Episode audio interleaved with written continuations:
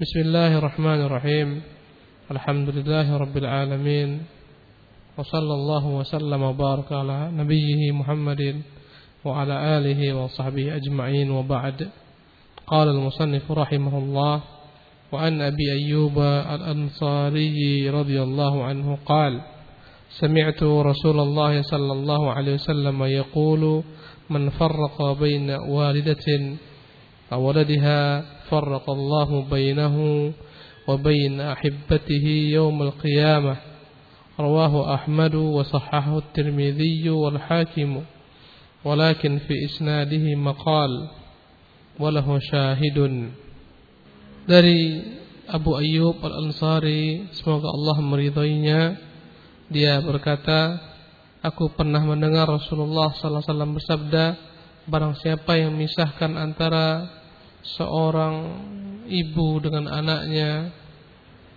maka Allah Subhanahu wa taala akan pisahkan antara dirinya dan orang-orang yang dicintai pada hari kiamat. Hadis dikeluarkan Imam Ahmad dan disahihkan Tirmizi serta Hakim. Tetapi Al-Hafidz Hajar berkata dalam syaratnya terdapat maqal pembicaraan walahu syahid dan dia memiliki pengkuat dari jalur sahabat lainnya. Dan hadis ini derajatnya hasan. Diriwayatkan oleh Imam Ahmad dan Tirmidzi dan Daruqutni dan Hakim. Disahihkan oleh Al-Hakim, dihasankan oleh Tirmidzi. Dalamnya ada seorang bernama Al-Ma'afiri yang dipersisikan tentang orang tersebut. Berkata Ahmad tentang Al-Ma'afiri, ahadithuhum manakir. Hadis-hadisnya adalah hadis-hadis yang aneh yang menyelisihi riwayat orang-orang yang terpercaya. Waqala al-Bukhari fihi nazar. Berkata Bukhari dalam orang ini terdapat pembicaraan. Waqala an-Nasa'i laysa bil qawi. Berkata Nasai dia tidaklah orang yang kuat dalam meriwayatkan hadis. Waqala Ibnu Ma'in laysa bihi ba'sun. Berkata Ibnu Ma'in tidak mengapa dengannya. Waqala Ibnu Adi arju annahu la ba'sa bih.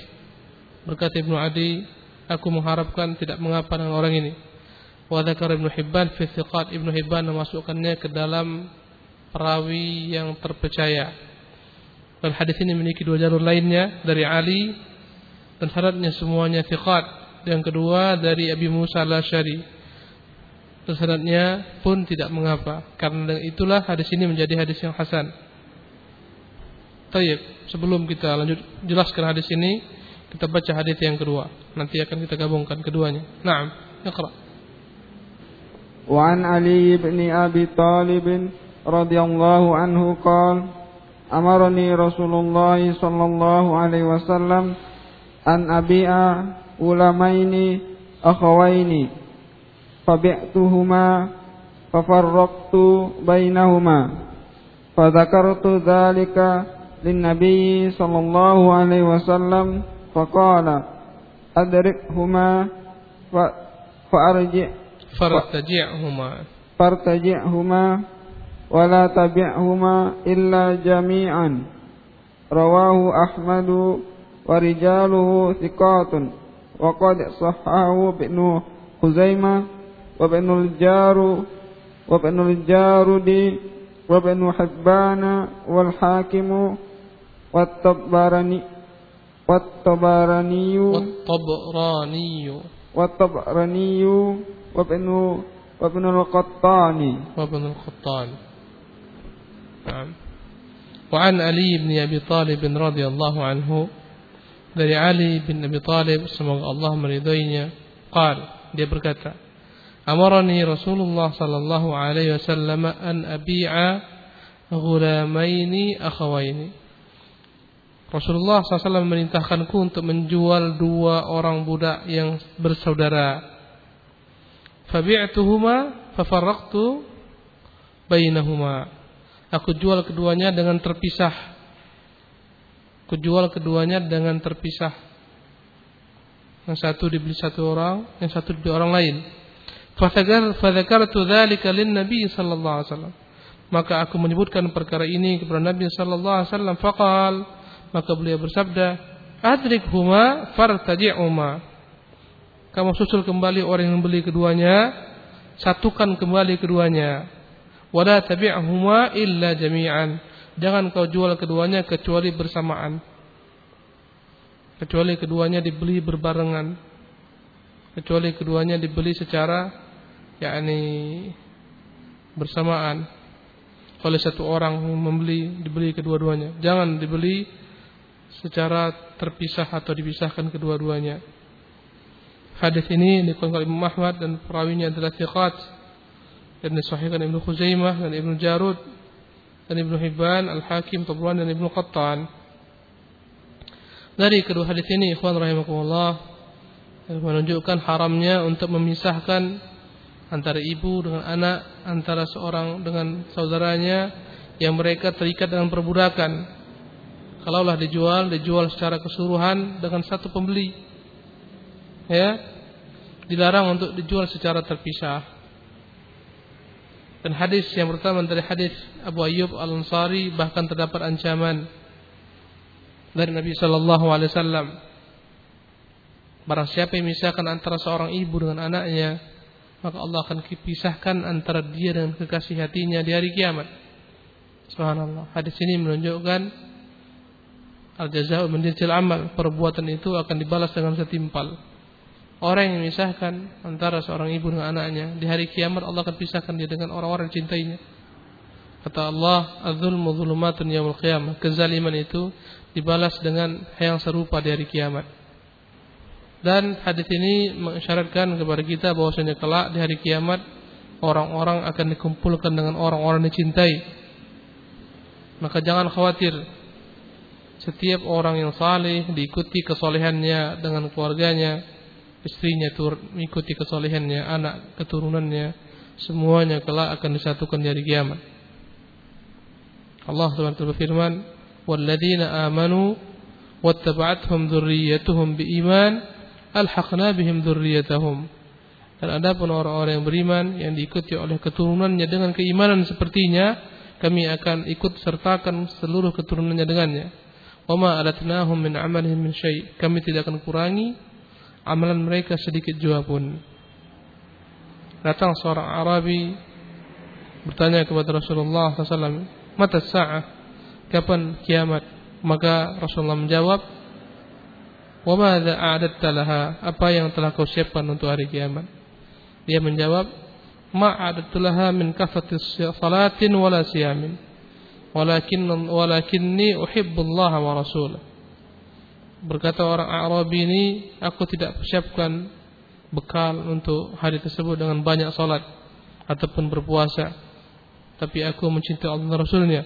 Maka Rasul menjawab anta ma'aman tuhib.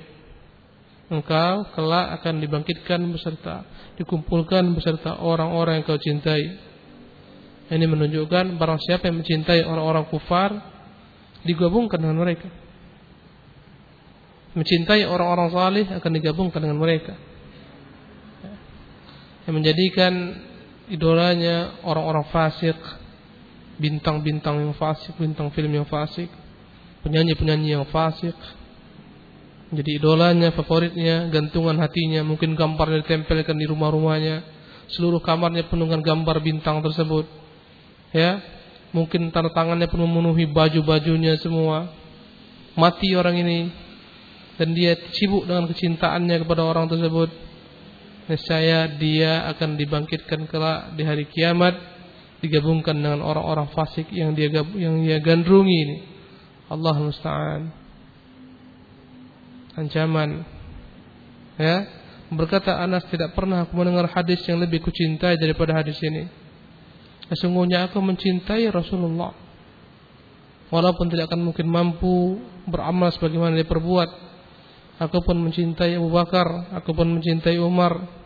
Walaupun aku tidak mampu melaksanakan, mengamalkan apa yang mereka perbuat. Subhanallah. Kalau antum mau digabungkan bersama Rasulullah, cintai Rasulullah. Cintai Rasulullah dengan mengikuti sunnah beliau yang mulia dalam segala macam bentuk sisi kehidupan kita dalam hal akidah, muamalat, akhlak ya semuanya mengacu kepada Rasulullah sallallahu alaihi wasallam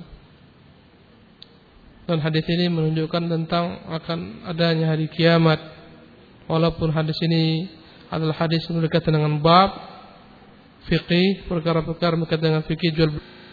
Tetapi tidak lepas daripada yakni adanya unsur tertentu dalam hadis yang mensyaratkan tentang perkara iman, perkara perkara akidah, di antaranya adalah yakni hadis ini mengisyaratkan akan adanya hari berbangkit, akan adanya hari kiamat, akan digabungkan orang-orang yang beriman dengan orang-orang beriman semisalnya akan digabungkan orang-orang kufar dengan orang kufar semisalnya. Wallahul musta'an. Kemudian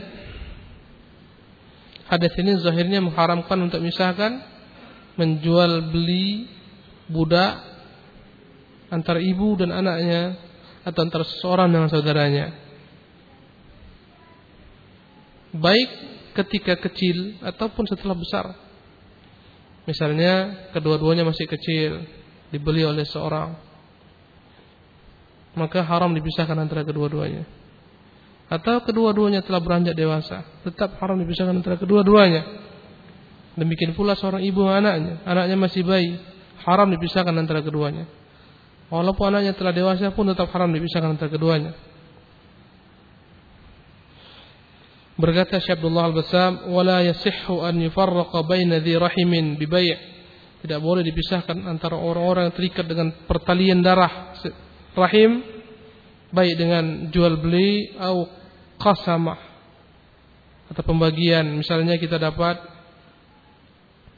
apa yang dalam peperangan tawanan kita mendapatkan antara seorang ibu dengan anaknya menjadi jatah kita, bagian kita. Tidak boleh kita pisahkan antara keduanya.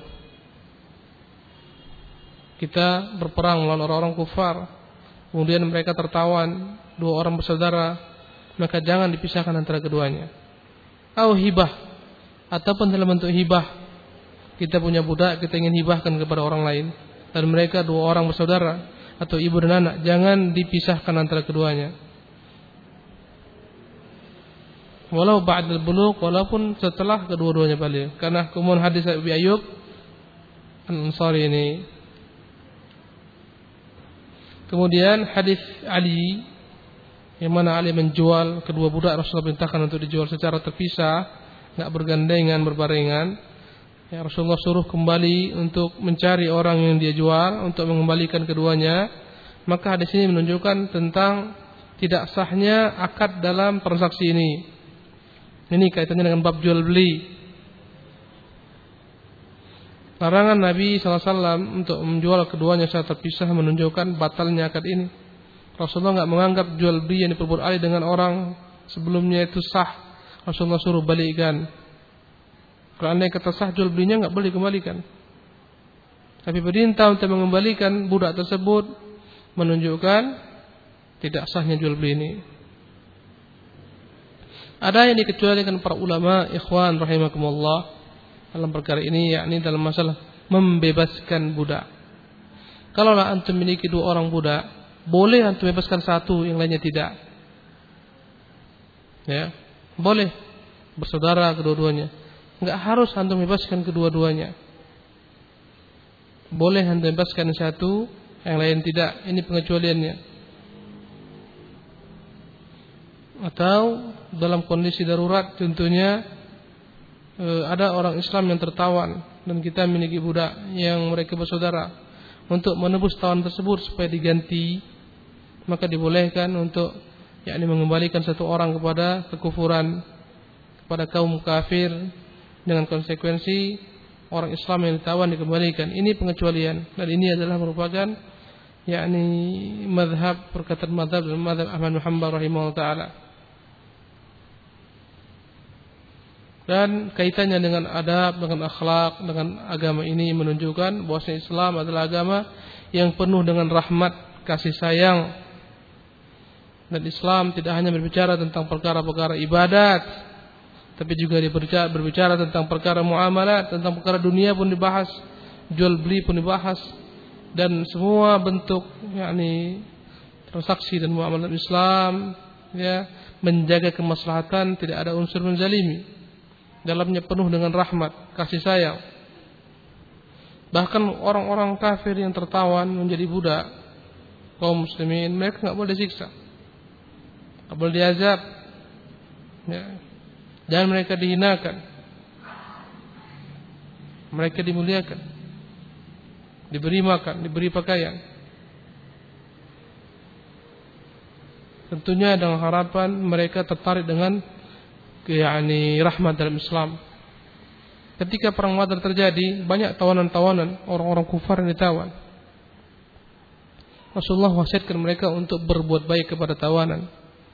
Dalam rangka mengamalkan wasiat Rasulullah, bahkan sebagian sahabat rela makanannya dia berikan kepada tawanan perang. Subhanallah. Ya.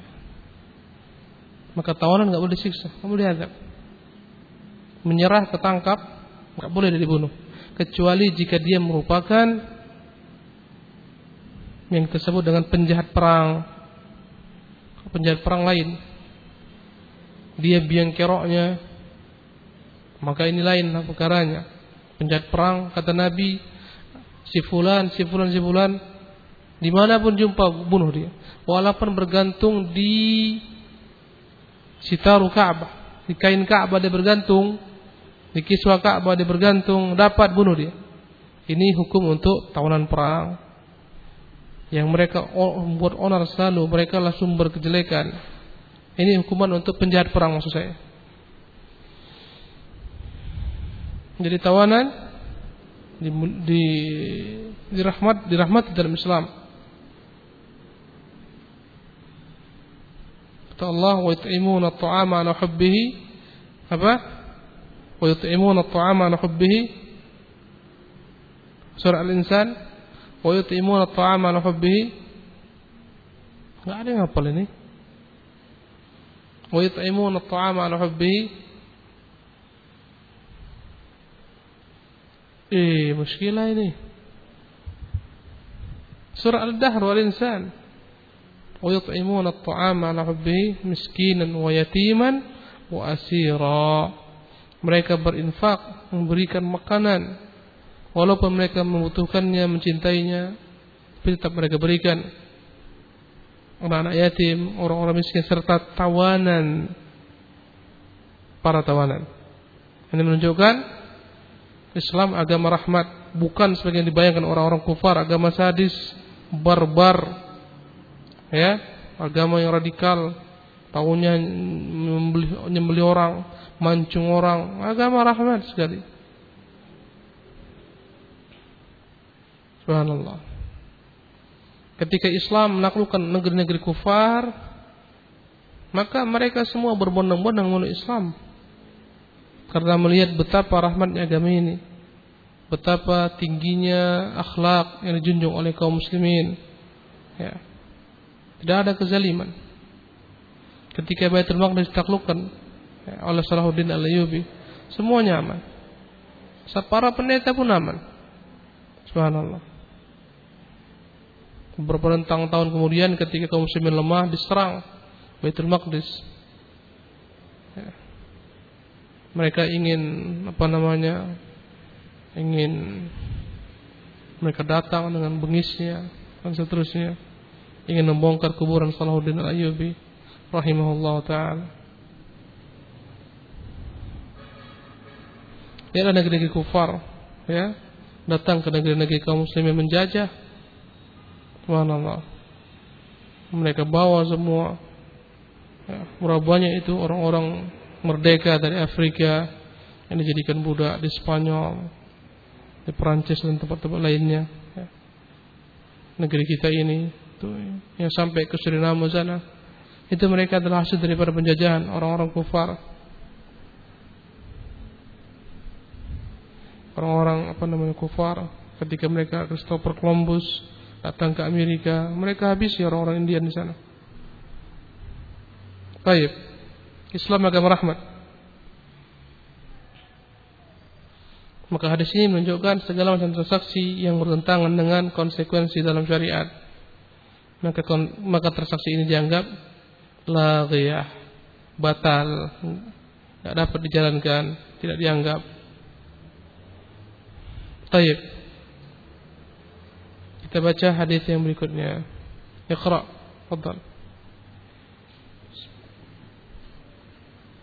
وعن أنس بن مالك رضي الله عنه قال ولا السعر في ولا أح- السعر ولا السعر في أحد رسول الله صلى الله عليه وسلم فقال الناس يا رسول الله ولا السعر فسع فسعر فسعر لنا فقال رسول الله صلى الله عليه وسلم إن الله هو المسعر القابض الباسط الرازق wa inni la arju an an alqa rabb, rabbi wa laysa ahadun minkum yatlubuni bimatlimatin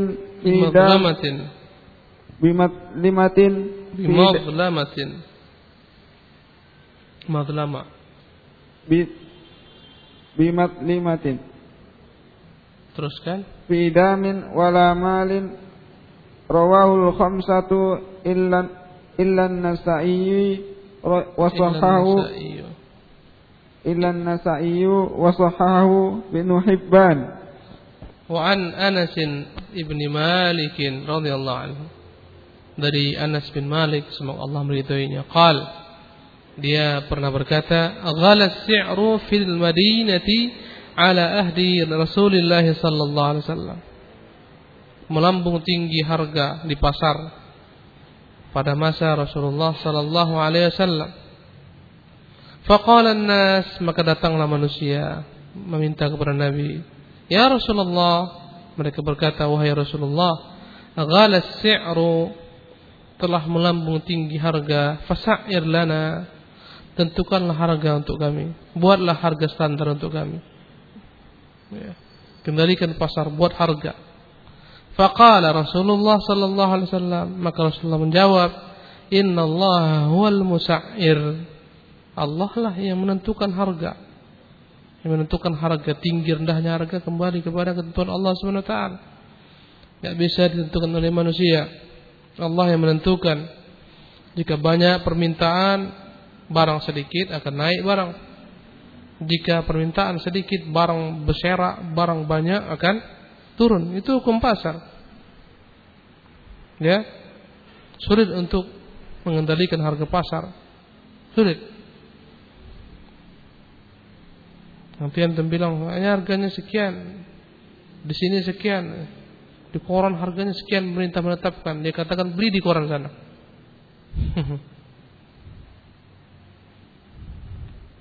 Inna Allah huwal musa'ir qabidul basitur raziq dialah Allah dia yang menentukan harga dia yang menahan dia yang mengulurkan dia yang berrezeki. Wa inni la arju an alqa Allah ta'ala wa laysa ahadun minkum yatlubuni bimadlamatin fi damin wala mal. Sesungguhnya aku benar-benar mengharap kalaulah aku berjumpa dengan Allah Ta'ala tidak ada seorang pun dari kalian yang menuntutku dengan kezaliman yang kuperbuat. Baik dalam bentuk menumpahkan darah kalian ataupun mengambil harta kalian. Hadis dikeluarkan imam yang lima kecuali Nasai. Dan disahihkan oleh Ibnu Hibban. Dan hadis ini sahih dengan jalan-jalannya. Adapun pembahasan yang kita bahas dalam hadis ini ikhwan rahimahullah ya. yakni kisah tentang melambungnya harga pada masa Rasulullah di Madinah. Dan kelihatannya ini terjadi disebabkan karena masa peceklik yang datang. Hujan tidak turun-turun. Sehingga sarana terputus terputus jalan antara Syam dengan Madinah. Nggak masuk barang-barang. Biasanya kalau barang-barang nggak masuk sedikit permintaan banyak apa yang terjadi? Naik harga barang. Itu hukum pasar. Biasanya dari Syam mereka membawa barang-barang. Ketika terputus jalan disebabkan karena panas yang berkepanjangan atau banjir yang keterusan atau longsor dan seterusnya akan melambung harga. Maka datanglah orang-orang menemui Nabi Wasallam. menuntut agar ditentukan harga Rasulullah yang menentukan harga bukan para pedagang. Agar Rasulullah menetapkan harga untuk para pedagang. Jangan jual kecuali harga sekian. Jangan ambil untung kecuali sekian saja. Nggak boleh lebih contohnya.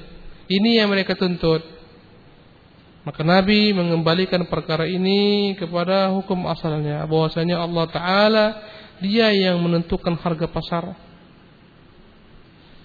fahuwal qabidul al-mudayyiq al ibadah.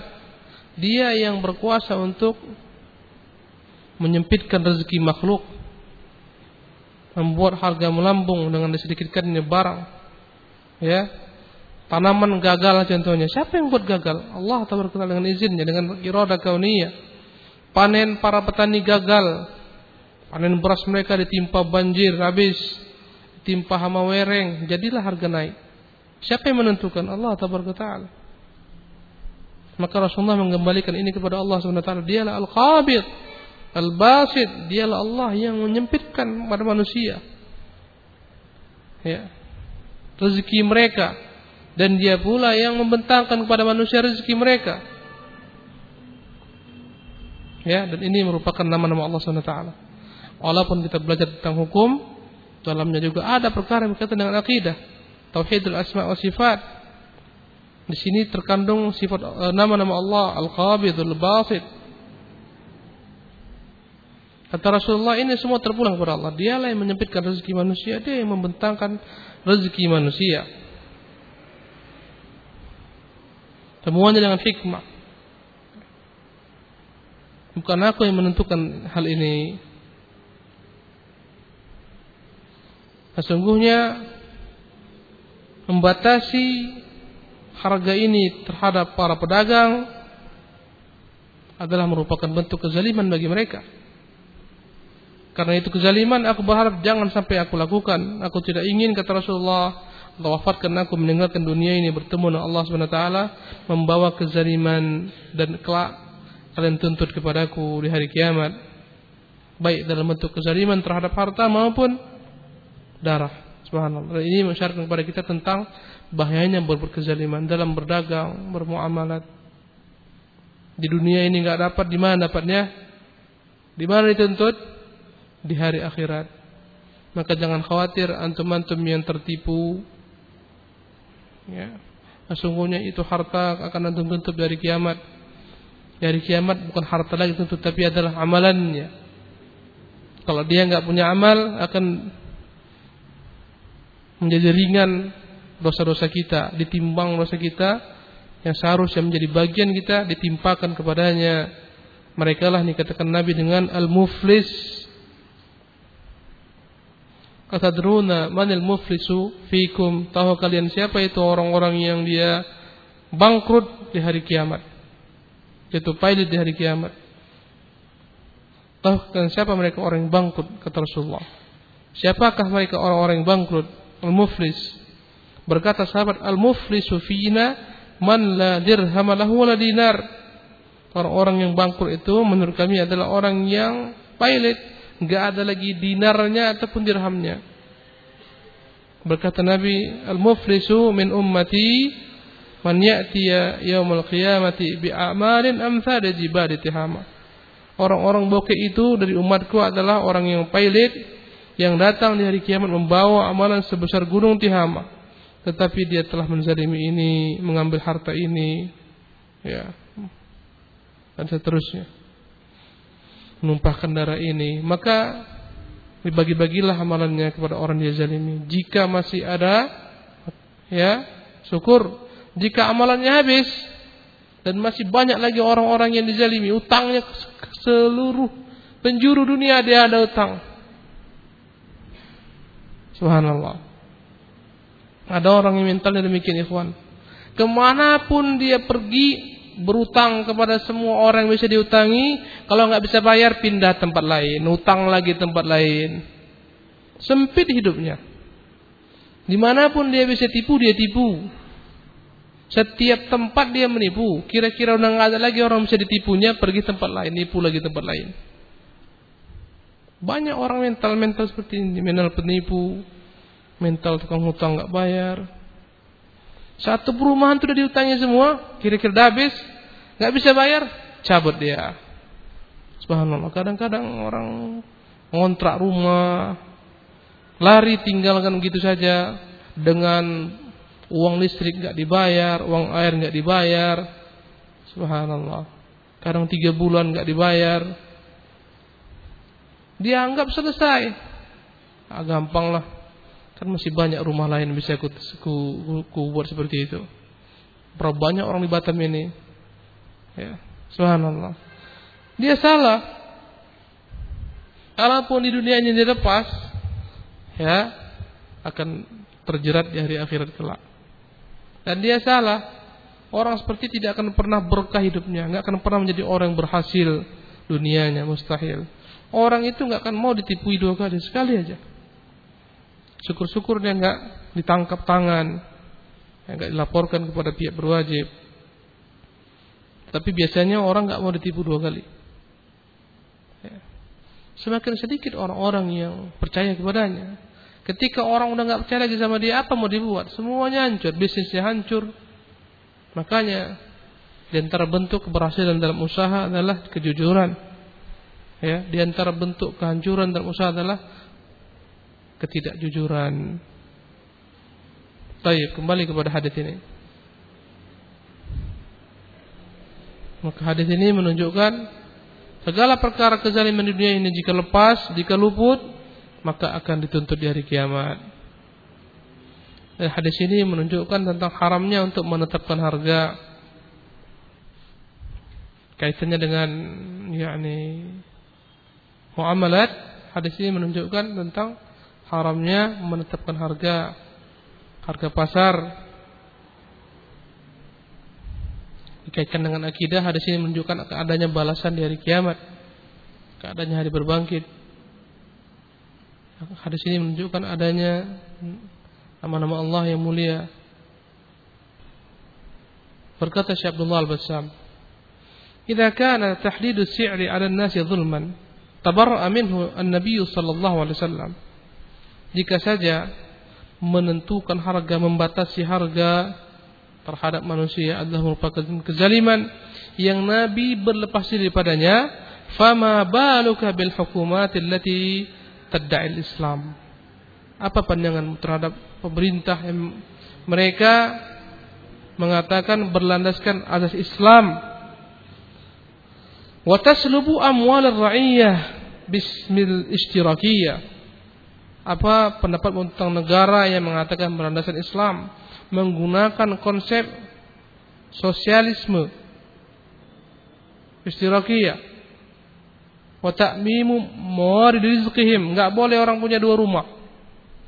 Enggak boleh orang punya harta banyak. Semuanya milik pemerintah. Ini sistem apa namanya? Sistem sosialis istirakiyah yang mana dahulu sebagian negeri Islam menjadikan ini ideologi negara negara mereka, negeri mereka. Subhanallah. Dan masih ada sebagian negeri Islam yang saya ketahui yang menerapkan perkara ini seperti Libya, nggak boleh untuk punya dua rumah. Satu aja. Semuanya milik pemerintah. Subhanallah thumma turhiquhum bid-dhara'ibi war-rusum.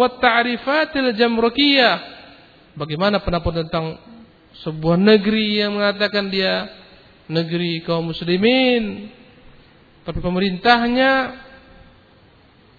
turhiquhum mempersempit rezeki rakyatnya, memeras rakyatnya bidzaraib dengan berbagai macam bentuk pungutan-pungutan pajak ya. Cukai. Allati alhaqat al-faqr wal faqah bil mustahlikin min ra'ahi membuat fakir miskin anak negerinya bangsanya. Wa ma'a hadha lam tazidhum hadhihi al-a'malu illa faqran wa duyuna. Walaupun telah dipungut pajak dari mana-mana tetapi negeri tersebut bukan semakin baik, semakin banyak utangnya keluar. Allah Ustaz. Wasti'maran lid-duwalil ghaniyah bukan semakin baik, sudah semakin fakir, miskin rakyatnya, bahkan negeri ini nggak pernah berjaya dan dia tetap dipermainkan oleh negeri-negeri kaya. Allah musta'an. Jadi ini ikhwan keadaannya. Apakah ada pengecualian? Bolehkah dikecualikan dalam menerapkan yakni pembatasan harga ini? Berkata Ibnu Qayyim rahimahullah, "At-tas'iru minhu ma huwa muharram wa minhu ma huwa adlun jaiz." Menetapkan harga ada yang haram dan ada yang dibolehkan. فإذا تضمن ظلم الناس وإكراههم بغير حق على البيع بشيء لا يرضونه atau man'uhum mimma abaha lahum fahu haram andai kata yakni dalam bentuk menzalimi manusia memaksakan kepada mereka ya, berbagai macam bentuk ketentuan yang tidak mereka senangi, yang tidak mereka sepakati. Allah berikan kepada mereka kebebasan untuk mengambil keuntungan selama tidak menzalimi orang rela sama rela dibatasi. Dan ini kezaliman maka adalah hukumnya haram. Ya. Payah jadinya kita. Semua kalau anda kata semua harga ditentukan oleh yakni barang tertentu harga baju sekian sulit. Ya. Kesulitan pedagang. Mungkin nggak ada lagi orang mau berdagang. Hancur ekonomi. Biarkan pasar yang menentukan. Tetapi wa idza tadammana al-'adlu bainan nas. Jika berangkat daripada konsep keadilan mislu ikrahihim ala ma yajib alaihim min al-mu'awadha bi thaman al-muthul contohnya ditetapkan harga standar. Ini harga standar. Enggak boleh lebih ini jauh-jauh. Ini harga yang paling maksimal. Enggak boleh jauh-jauh lebih.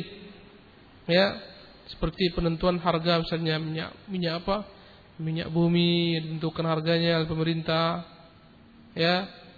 Dibuat tarifnya sekian nggak boleh jual daripada sekian.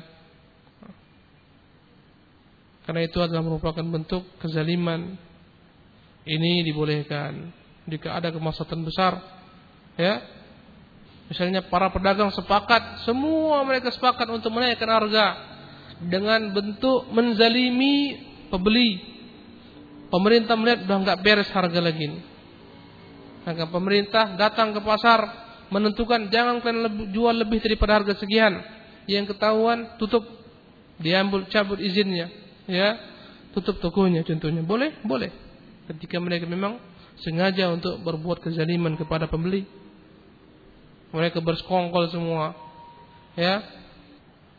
Juga dalam perkara-perkara lain, transportasi contohnya.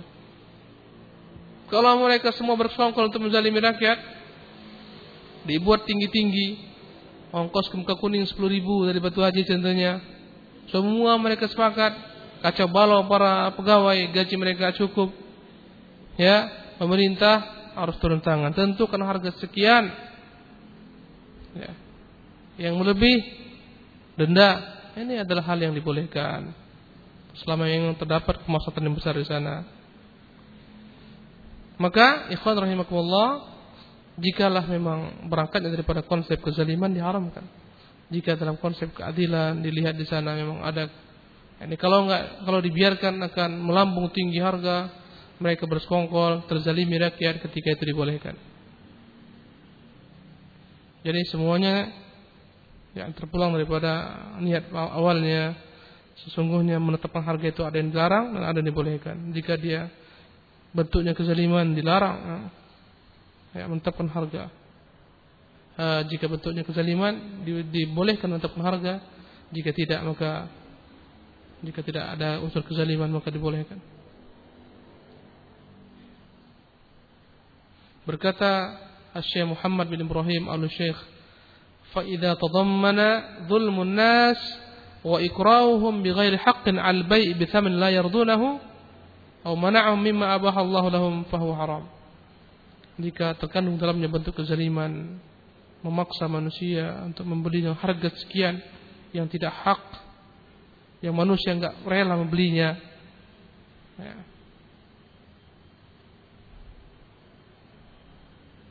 Atau sengaja memang yakni mereka menzalimi para pedagang contohnya maka nggak boleh di, ditetapkan andai kata unsurnya keadilan ya antar pembeli dan penjual maka dibolehkan. Maka dibolehkan menetapkan harga dalam dua keadaan. Pertama adalah an yakuna tas'iru fi ma hajatuhu 'amma li jami'in nas. Dibolehkan menetapkan harga dalam perkara-perkara yang merupakan kebutuhan orang banyak. Sembako contohnya atau apa namanya minyak, minyak tanah, bensin dan seterusnya. Yang kedua an yakuna al-ghala'u li qillatil 'arad.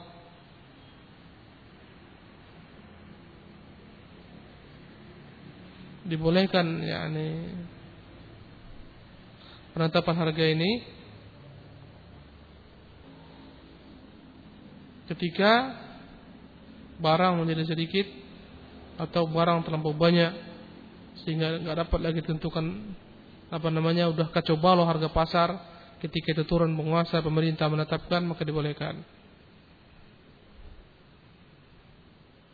Allah taala alam.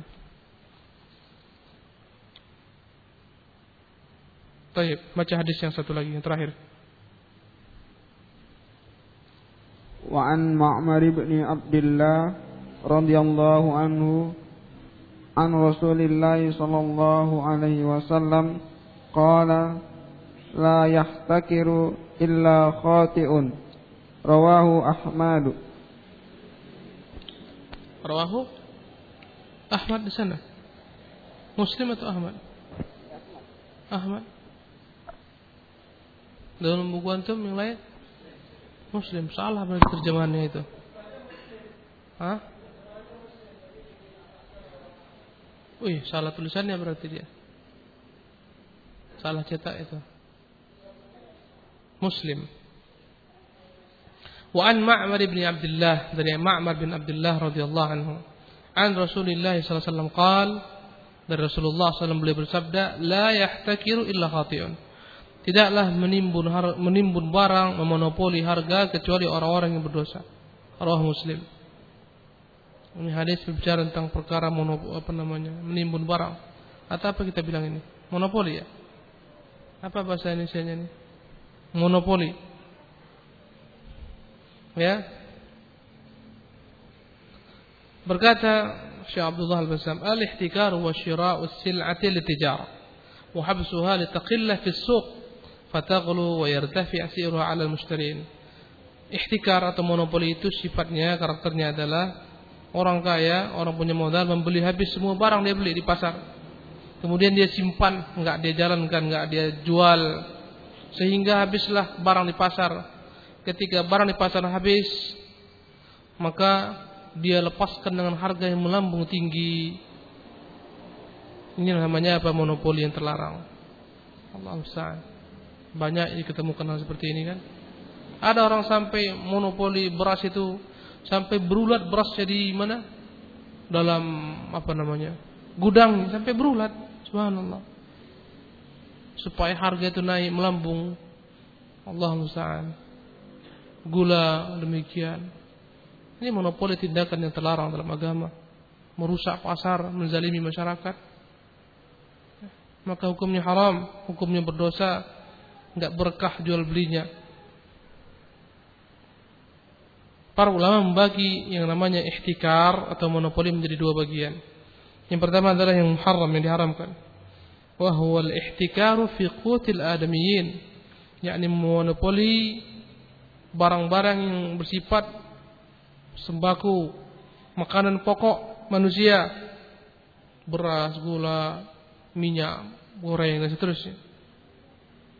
Lima rawal Asram an Abi Umamah أن النبي صلى الله عليه وسلم قال نهى أن يحتقر الطعام karena terdapat riwayat yang diriwayatkan dari Athram dari Abi Umama Abu Umama Al-Bahili bahwasanya Nabi bersabda naha an bahwasanya Nabi SAW melarang untuk menimbun bahan makanan maka orang yang seperti ini dia berdosa melanggar agama Adapun yang kedua hukumnya adalah monopoli yang dibolehkan jaiz.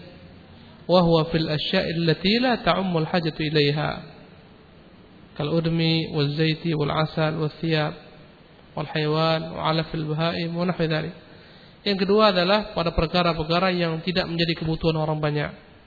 Enggak semua orang membutuhkan, orang tertentu saja. Semuanya ini terpulang kepada kebutuhan di suatu tempat. Seperti apa namanya? Minyak zaitun contohnya, dia bukan merupakan konsumsi harian.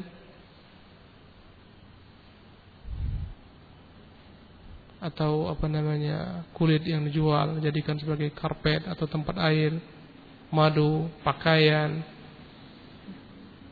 hewan dan seterusnya. Makanan bagi binatang ini dibolehkan menurut sebagian para ulama.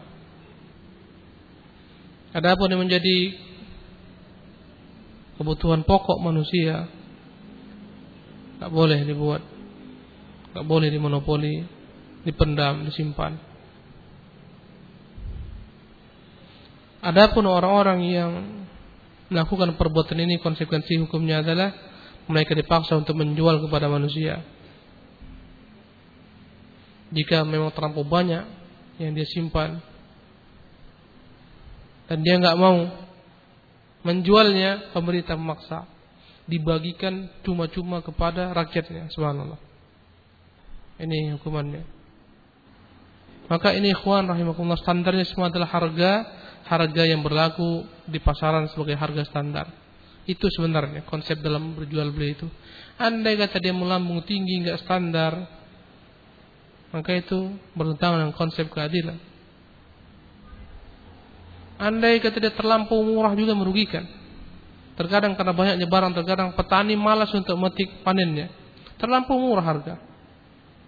Ya, dalam kondisi tertentu petani nggak mengambil, merugi mereka.